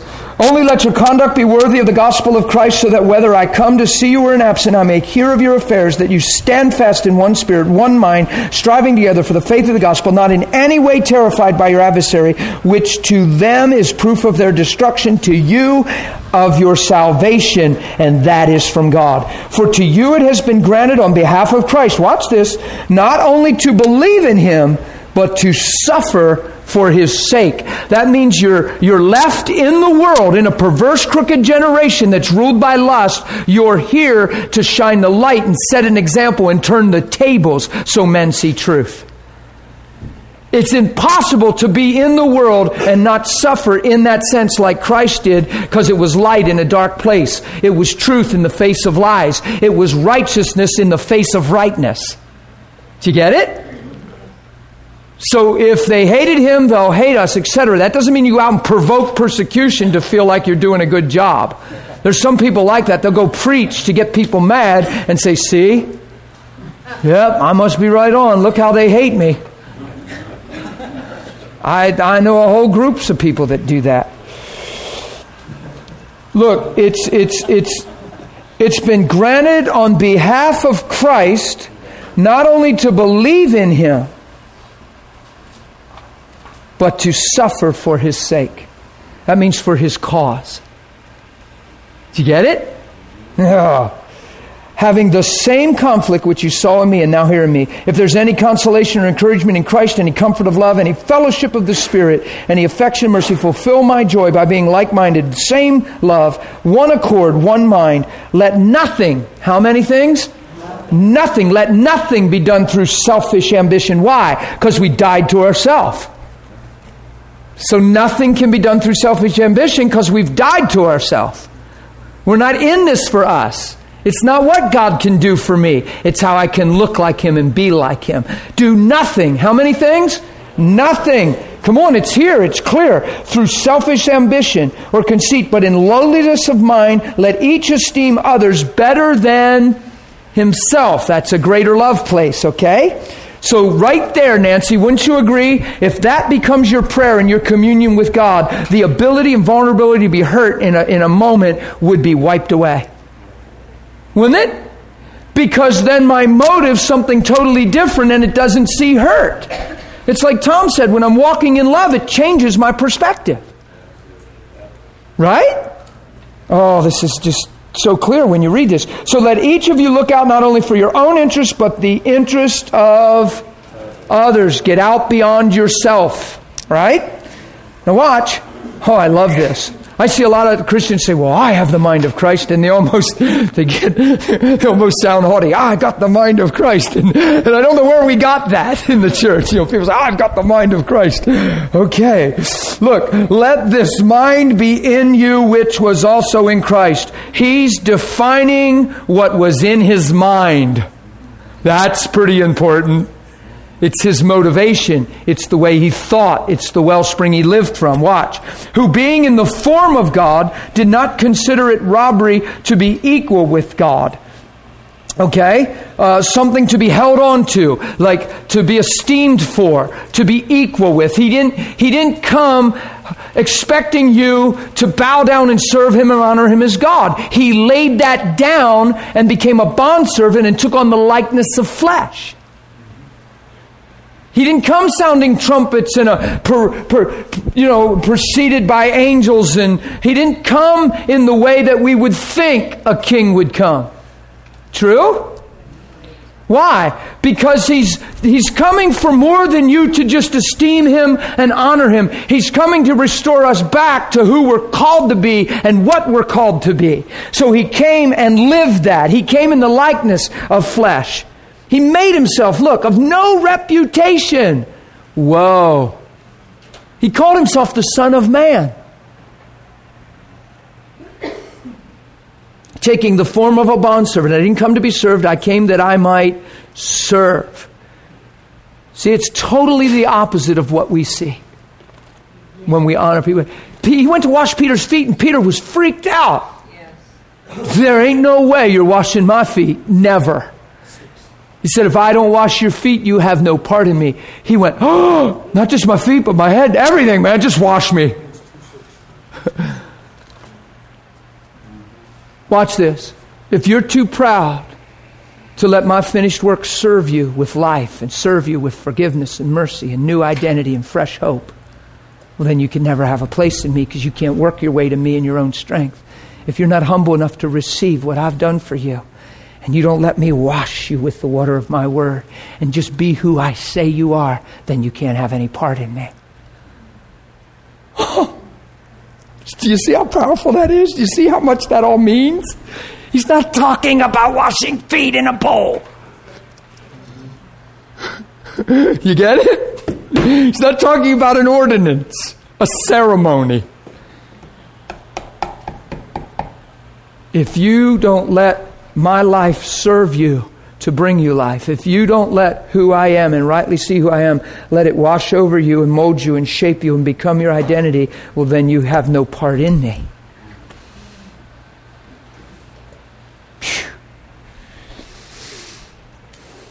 A bondservant coming in the likeness of men and being found in appearance as a man, he humbled himself and became obedient to the point of death, even death, the death of a cross.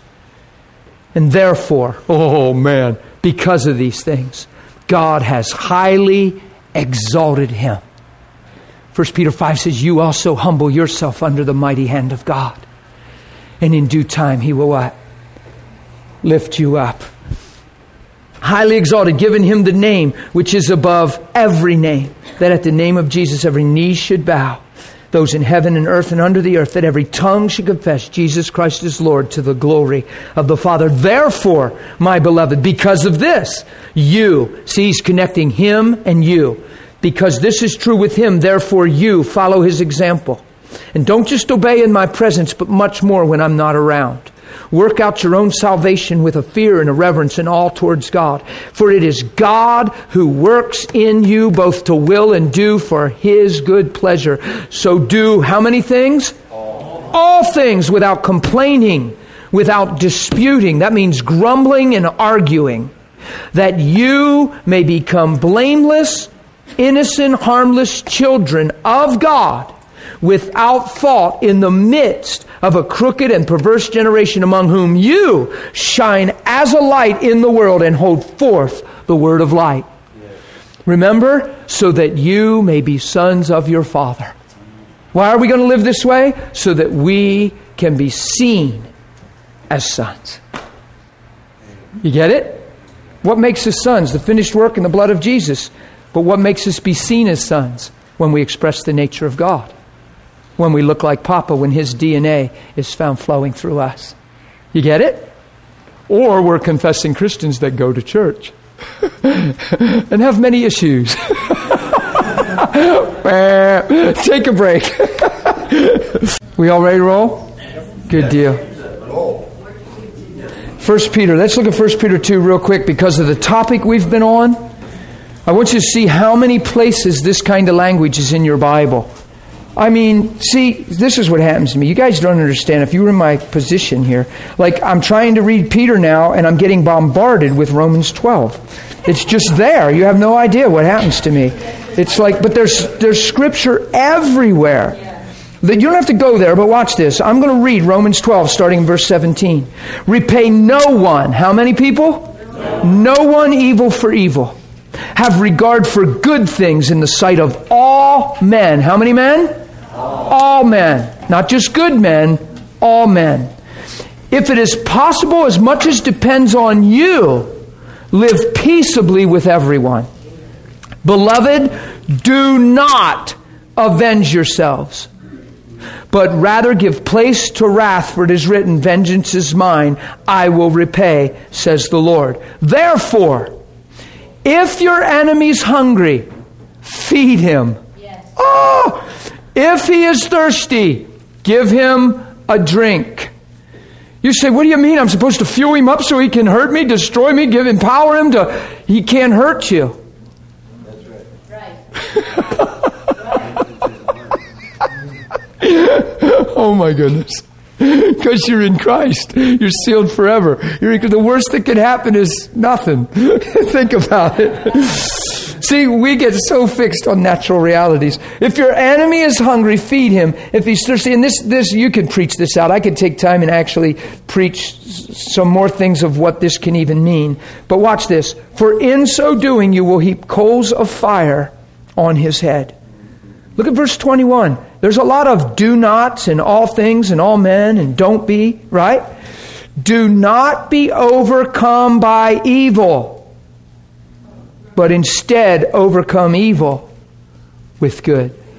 Not with rightness, with good. Okay? Do you, do you, is that intense or what? That's like. Look at verse 8 of chapter 13 of Romans. Oh, no one anything except to love one another, for he who loves another has fulfilled the law. For the commandments, you shall not commit adultery, you shall not murder, you shall not steal, bear false witness, you shall not covet. If there's any other commandment, and all are summed up in this, saying, namely, you shall love your neighbor as yourself. Love, verse 10, does no harm to a neighbor, therefore, love is the fulfillment of the law. Come on, that's so clear. So if your goal in Christianity isn't that, You'll become religious. You'll have a form of these things and deny their power. You get it? Come on, you want to be the real deal, right? You're not a Christian for you, right? You're a Christian for his image. Ooh, right? God forbid you're just a Christian for you. That's going to be a rough place. Satan will abuse you there, heckle you there. Right? He will. God's affirming that. Put it on speakerphone. Let's hear what he has to say.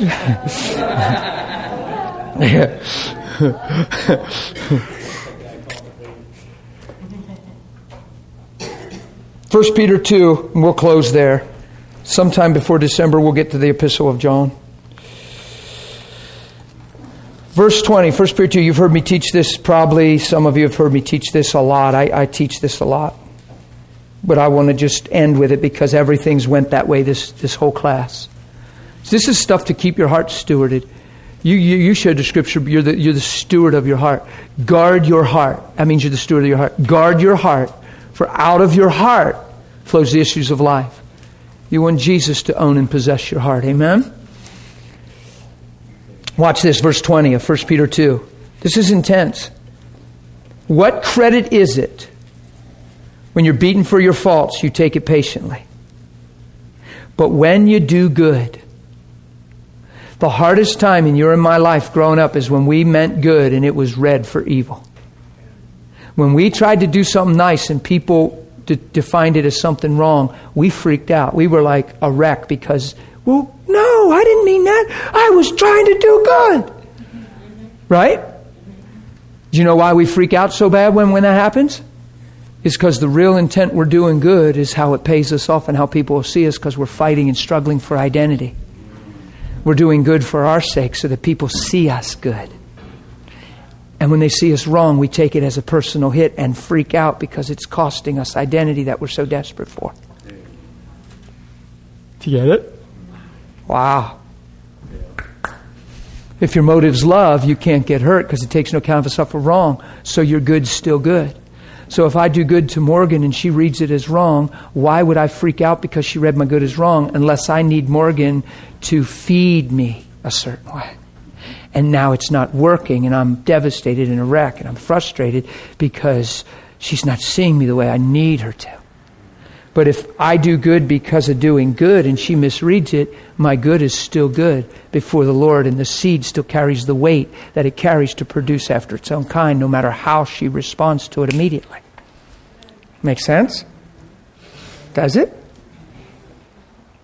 But if my good has something to do with her responding and my need in her response, well, then I'm going to be di- dictated by her response and then my good is in question. Where's it coming from?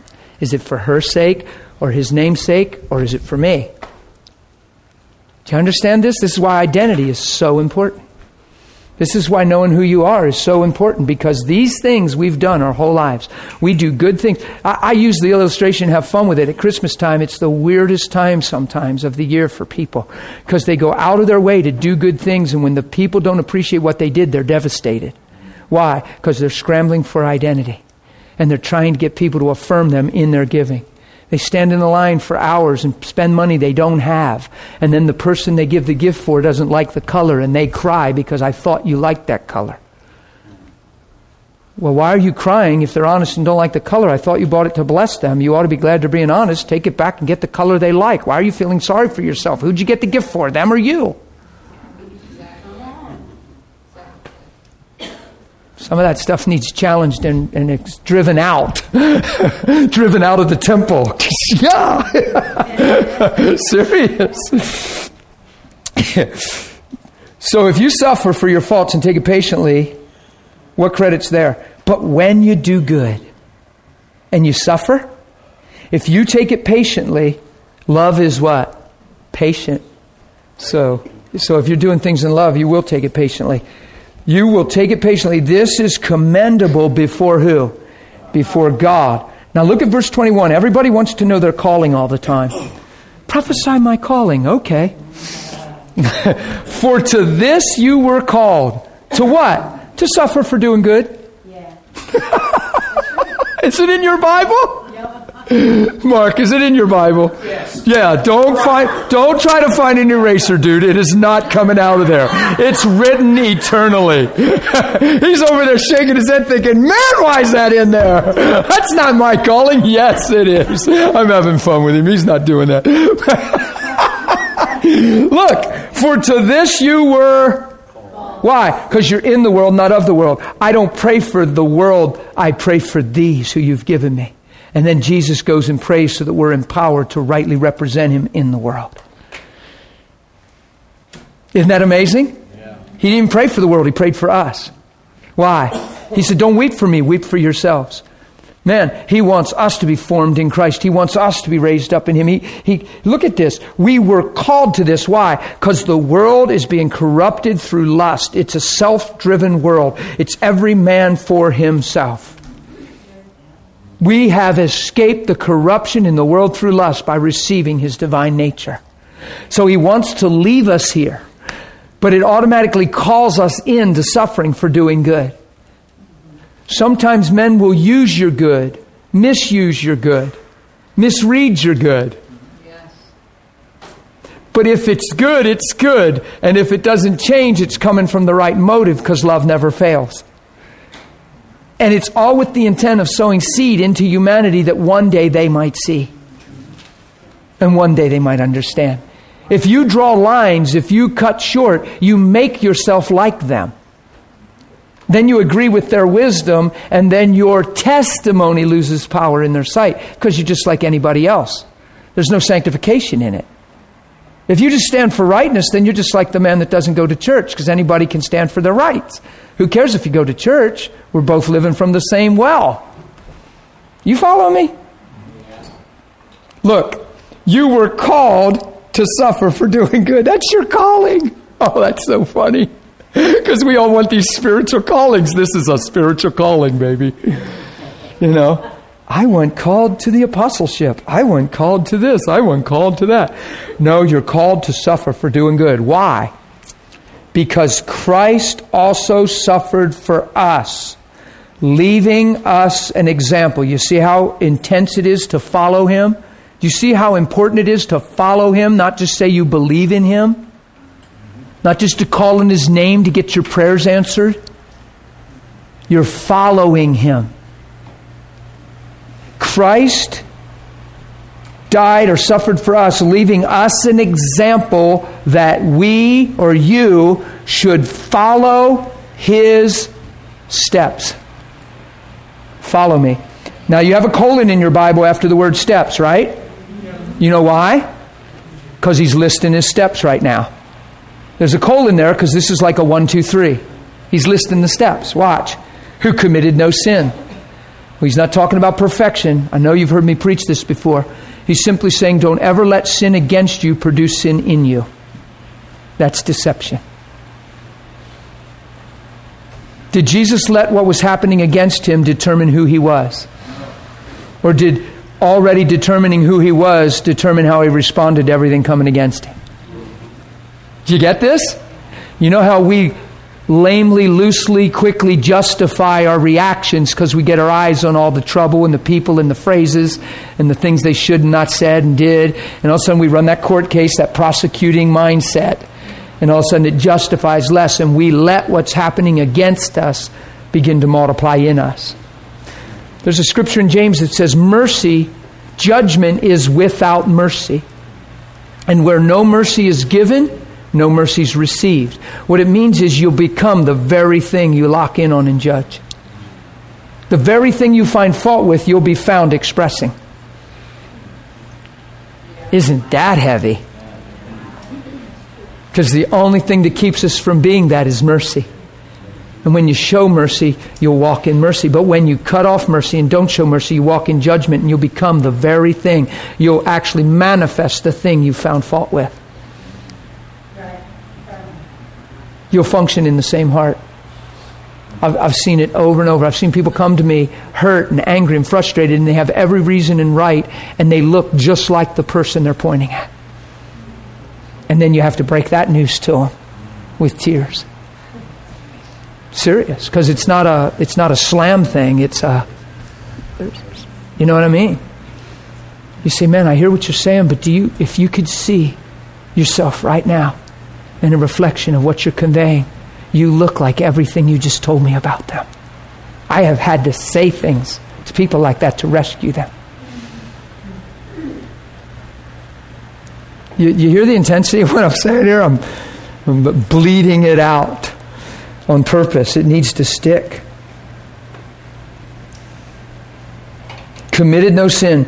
He didn't let what happened against him produce anything in him except love. Love never fails. Watch this. Nor was deceit found in his mouth. so he probably wasn't gossiping. when he was, watch this, verse 23. When he was reviled, what did he do? He sure didn't revile in return. When he, when he suffered, what did he do? He did not threaten. But this is what Mark was talking about earlier. He's not becoming his own defense. He simply committed himself to him who judges righteously. You could define that many ways. Him who holds the truth, knows the truth, to the justifier of men. He committed himself to him who judges righteously. So he knew the truth of all things before God, and his heart did not condemn him, and that was his strength. Knowing that one day all things would be revealed. You get it? I had a, I share this testimony now and then. I had a police officers come into my house one time, and they they said, "Are you so and so?" Yeah. Were you out on such and such a road on this night? I said, "Well, yeah, I actually was." And I was out with my son. We took a spotlight and we were just spotting around for, for deer. We do it every year, that time of year, around that weekend after all the hunting season, just to see what we see. And we end up having a good time, see other stuff. And yeah, I was absolutely, why? What's going on? Well, it was reported, and we have five witnesses that have signed an affidavit to testify against you in court that you were driving down the road shooting a rifle out the window. And I'm like, and what do you have to say to that? I said, don't have nothing to say to that. That's absurd. I said, man, I'm a Christian. Don't bring your religious faith into this. It has nothing to do with it. I said, no, sir, you're mistaken. It has everything to do with it. I'm not just a confessing Christian. I'm a man of integrity and character. I'm a man of God. So that's why I brought it into it, because it means something to me. I'm not a religious man. Found out that the, the officer's dad was a pastor. Later, and he said, Well, then you need to explain to me why five people would. I said, I can't possibly explain. I don't have an answer for you. I don't know why people do the things they do. But I said, Sir, I can tell you this. I didn't do those things before I was saved. I sure wouldn't do it afterward. I have no defense or justification for you. I'm looking in the eyes and telling you, I don't know what you're talking about. You're telling me you, there was no gun in the car. I would never take a spotlight in a gun. That's ridiculous. And I stayed real calm. I went downstairs. I asked to be excused when he shared the charges because I went down and I said, Lord, look, I don't know what's going on, but I will not be a cat in the corner. This was kind of your thing, Nancy. I, I just got alone. I don't know that I had to at that point, but it was a safeguard to my soul. I got down in the basement alone with the Lord. I said, You know what, Lord? I won't be a cat in the corner and I will not defend myself. I don't know what's going on here. But I said, I trust all things to you. Thank you. And I went back up and I was calm and I was talking to him and I had him look me in the eyes and shared, and he pulled, it looked like we were in a movie. He pulled one of those detective stunts on me. He was like, Well, then you tell me. And he got real aggressive and leaned over the table and got my face, and he's trying to get me to break, and, and he's like cornering me. And I said, Sir, I said, I'm not going to bite on any of that or respond because there's nothing to bite to. I don't know what's going on. I can't help you. And they were ready to leave, and he said, Okay, listen. And then he brought up my Christianity. Listen, Dan, obviously you're a pastor in the area, you're a reputable man, you have a good name.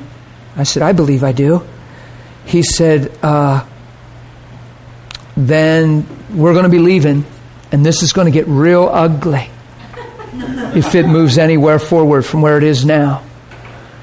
And for it to be as clean as it can be, it would be important for you before we leave to tell us anything we need to know. That's what he said. I said, I need both of you to look me dead square in the eyes right now, okay? And I, I'm sure I came across just like this. Very relaxed. I was, I was, I was calm. I said, I need you both look me right in the eyes. The head fellow that was accosting me he couldn't look, he wouldn't look, he just kind of looked and looked away and was fumbling with his papers. And I said, okay, at least you will. And I looked right in the other guy's eyes. And I said, I have no idea what you guys are talking about. I've never done such a thing, but I'm not here to just defend myself. I'm simply asking your, answering your questions. I can't explain. I can't, I don't know, but I'm telling you, I've done none of these things. And, and I said, sir, I need you to look at me. And he finally looked at me and I told him this. I said, you can charge me with this and put me in jail. You can't change the truth of who I am. One day, before all men, the truth will be revealed. I won't be a cat in the corner. I'm a man of God. It's just what I said to them. They got up and they walked out of the living room. Because here's what we do. If we get charged with something like that, then we're like, oh my God, my name, and oh my God, what am I doing in prison? And we're mad at God. God, I thought you loved me. We forget about Joseph. We forget all kinds of things. And we fail to be an example no matter where we're at and what we're going through. We fail to shine integrity. And all of a sudden, Satan's exposed us and revealed it really is about us. Say, oh, Dan, you're kidding me. You're telling me that you'd be okay? Da, da, da. I'm not saying it's something I'd ask for, but I promise you it's something I'd live through. And I promise you, all along the way, people would know who Jesus is just because of the accusation. or you let the devil really win and wreck you and everybody around you. And I guess God is small then, and I guess your praise is kind of meaningless, and I guess it is all about you, huh? Are you following what I'm saying? It's pretty intense language. Long story short, they went back and rechecked these people and they were young people that were drinking and out on a night in a dare, and they reported us, and just they, their stories didn't mix, and they dropped the whole case. It was something weird going on, probably demonically inspired. Who knows? But you don't panic, defend yourself. You don't run afraid. You trust Him who judges righteously. And you don't let what you're going through dictate who you are. You let what he went through dictate who you are. It was really cool because I had two friends in the house that love us, and they listened to the whole thing in the living room. And she's a real spiritual lady. She's sitting there praying. They went out on the back porch, on the front porch. My son came in the back door, and I said, "Oh my goodness, come here, boy." He's real little, and uh, I said, "I need you to talk to these officers." Officers, yeah, it's okay. You be at peace. Everything's fine. I said, "Hey guys, my son just walked in the back door. I haven't said a word to him." He doesn't even know why you're here. Ask him anything you need to. Hey, hi. And they, they treated him so well. They handled it. They did like professionals. You know, they kept him so from being unglued and relaxed him. Said, You and your daddy go spotting deer sometimes? Oh, yeah. Yeah. He said, Were you guys out not too long ago? Yeah. And we saw 103 deer and like three foxes and two raccoons. And he told him the whole story. He's just a little guy. They said, Well, let me ask you, when you and your daddy go, do you ever take a gun in the car? Do you ever take a rifle? No, we never take a rifle. And uh, I, uh, I'm laughing. I'm standing there watching, thinking, God, you're too cool. And uh, he uh, said, Okay, son. He rubbed his head. Thanks a lot. You can go in the house now. I looked at him and smiled. I said, Well, there's your hit man. That's my passenger. He's, he's your shooter and I said, "Have a good day, guys." And and I closed the door. I, I pushed the door, and we all circled and held hands, and we're all in there praying. And we're not upset, and we're not, God, you need to save us. We're like, Father, we just thank you. You're a just God, and that you'll work all things. Da da da. And all of a sudden, the door's pushing and tapping, and I opened it up, and we're in a circle praying, and they walk in.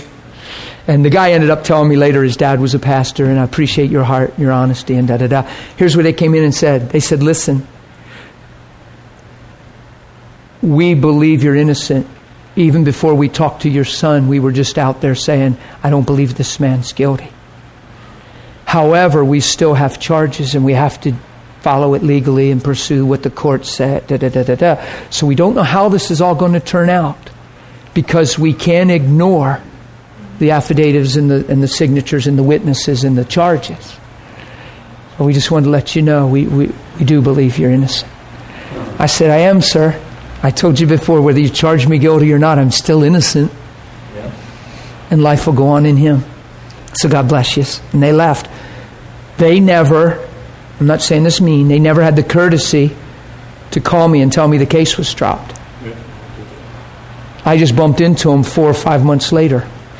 Just bumped into the same two officers somewhere out and about. I saw them and said, Hey, that's those guys. And I walked up and talked to them to ask them whatever, and they said, "Oh my gosh, we're sorry. Didn't you ever find out?" I said, "No." But here's the deal: that could even cause you to be hurt and mad and angry. And you come in my house and put that kind of thing on my conscience, and then don't even have the courtesy to call me and have it resolved. And I had to live with that for five. I'm suing you for charges and loss. I couldn't even sleep for five months with a shadow hanging over me. Come on, that's real.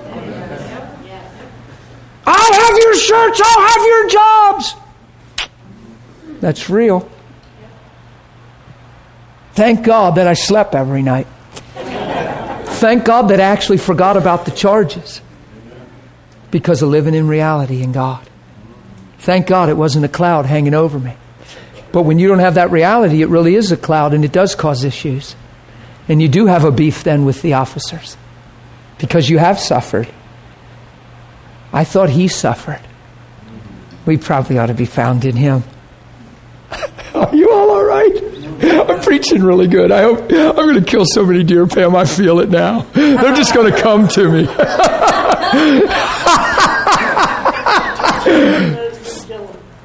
Listen. When he was when he suffered, he didn't what? He didn't threaten. He committed himself to him who judged what? If you'd go on and read, it says, and in his body, bearing our sins in his body on a tree. So he went even the extra mile. After being accused wrongly, then he even died in our place and took our sin, the sin we committed, into his flesh that he never committed it with. And totally took the hit so that we, having died to that mentality, identity, and way of life called sin, would be able to live righteous and be restored back to his nature. By his stripes we're healed. Do you get it? Yeah. Oh my goodness. Here's what I want to do. I actually talked to Don about this way before I ever thought of going hunting, so I don't have to justify that. I really don't. I wanted to do it for an hour. I just stayed late, just hoping Pam would squirm because she feels like I'm staying for her. Because I told her I'm staying until 12. I might even stay till a quarter after and just make you squirm. No, I was teasing her at the break. She said, please, you go and have fun. I said, nope, I'm going late. I was having fun. Serious. I, I was going to give you an hour to do this, but I think this is fitting. I was going to close out this class because it's the last day of this week. We talked about love all week, what it is, what it is in the life of Jesus. Gave how many countless illustrations and analogies of mindsets and life and God versus man stuff. What I asked Pam or Deb if they would do, and, and I think Deb agreed, didn't you? Agreed? I'm just going to have her come up. She's just going to tinker on the keyboard, not to lead you in any kind of worship. She's just going to get alone before the Lord, okay? But she's just going to tinker the keys and create that atmosphere. But what I'd like you to do is take some time, whether it's till 12 or whether it's till a quarter of or whether it's till 20 of, take some time and get before Him in your own heart and just meditate and muse on Jesus, His response in life, how pure He was and how good He was and how well He meant every time and how people misread Him and how He was so secure, how love is so perfected, how love never fails. Take some of these analogies and some of these things, Nancy, like your question and the times you've been hurt in your life and, and you validated it versus where God's taking you now. And just in this time, affirming things like some of our questions, you know, Lord, the truth is I don't ever have to be caught off guard again. I don't have to try to forgive. I'm becoming love. And Lord, right now I exchange, right now, anything that would be less than truth. And I just thank you. And Holy Spirit, I ask you to quicken me in all these ways. And you know what I mean? There's a place to commune with Him right now, and I believe respond. It's kind of, it's not an altar call, it's a response to God. It's not saying, oh, we haven't been this. It's saying, wow, we agree to being called to this. I'm not afraid to suffer for your sake. I'm not afraid to be mistreated. It's not about me anymore. It's about me manifesting you, and I thank you for the grace. And, and just spend some time. Some of you might need to deal with issues. Some of you might have some things right now that are pending that God's wanting to shine a brighter light on. And you might want to take that to Him and just make sure you capture His heart and perspective in this time. You can come on up, Deb. And, and you can spread out. You can just stay where you're at. It doesn't matter. We're not going to go down the sanctuary. But I want you, before you leave school today or class today, I want you to make some kind of exchange, contact, yes and amen this way. You see what I'm saying? And just commune with Him. Y'all know what I'm saying? I just feel like it's a good response to the teaching. Because we can teach, teach, teach, but I, I believe we're going to do more and more as this school goes on of actually responding in Him and having more times this way, directing directly in line with what we're talking about. Does that make sense? And yes, while you're doing that, I'm going to slip out to my truck and leave. But that's not why we're doing this give you an out. This is so this is so vital to our lives, guys, to commune. Say, Jesus, you know what? It's amazing. You were totally innocent, and men, men created in your image, treated you like you were a bad guy. And you didn't let that make you a bad guy. All the more you revealed how good you were. In the face of their accusations, you shine even brighter. That's what I'm talking about. See, that's the stuff I'll do in my bedroom. I'm doing in this trip driving. There'll be communion like that. Lord, you so impress me. You're so my hero. I follow you. I honor you. I follow you. And in every unjust situation, every accusation, every time man touches me like they've touched you, I desire to look just like you. So, Holy Spirit, I surrender and I ask you to come and lead me and guide me. But I don't want to carry around the flesh in awe and rightness. I don't need a prosecuting case against people. I just want love. I'm not afraid of enabling and empowering sin. I'm heaping hot coals on people's heads without even realizing probably my life's a testimony. In the light, darkness fades. Make me just like you. That's what I'm talking about in the next few minutes. Would you let your heart go there? Would you seek Him there? Would you pray? Would you? And then pray for me that I'm successful. I will be. Animals walking right up to me. Bring us a deer. Yeah, you can drop a zero. Oh my goodness. I have a lot of requests for you. My wife's so fun. She said to me this morning, she said, Do you know how you can hunt the whole month of October? She said, You got all these friends and relationships in the states you travel. She said, Just go from one state to the next and just hunt the whole month of October. I said, Stop that. No.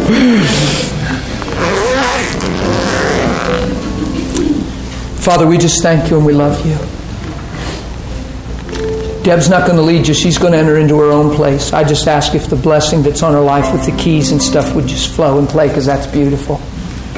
I do that in my bedroom all the time. I have little CDs that just do stuff like that on them right there. And I just kick them on early in the morning and I just let them play.